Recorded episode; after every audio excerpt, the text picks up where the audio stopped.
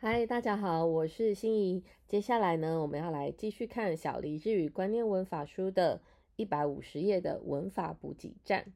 文法补给站呢，里面我有提到自动词和他动词，如果呢使用错误的话，结果会大不同哦。这个是我自己的亲身经历。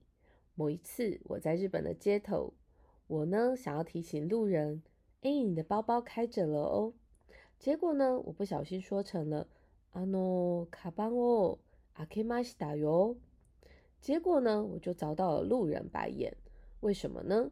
因为啊，我把開けます、開けます是他动词，这时候需要一个动作组的存在，所以对方把我的这句话误会成我 hiki 打开了你的包包。所以这个句子的真正意思应该是用自动词改成あのカバンが開いていますよ，也就是必须要用自动词的あく这个字来表达才行。也就是開きます应该是用開いています来表达包包打开之后呈现的状态，那么就不会出错了。所以呢，可以见得自他动词用错就很容易造成误解哦。再来是一百五十页的二，滥用自动词容易造成推卸责任的嫌疑。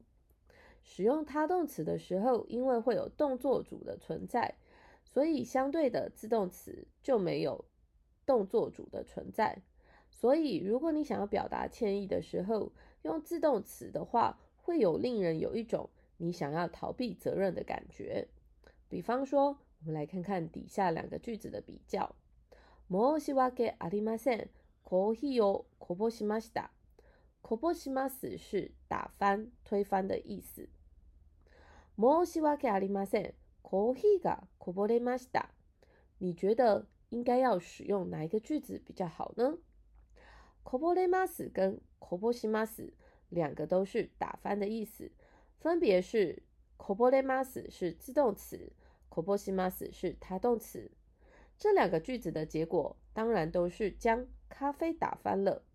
可是如果是你自己打翻的，你应该要使用的是こぼします。如果你使用了こぼれました，听起来就像是哦，这个咖啡是他自己溢出来的，跟我没有关系哦，有推脱之嫌。所以呢，我们在使用自他动词的时候要特别小心哦。在一百五十一页的看图学习，你会怎么样描述这张图呢？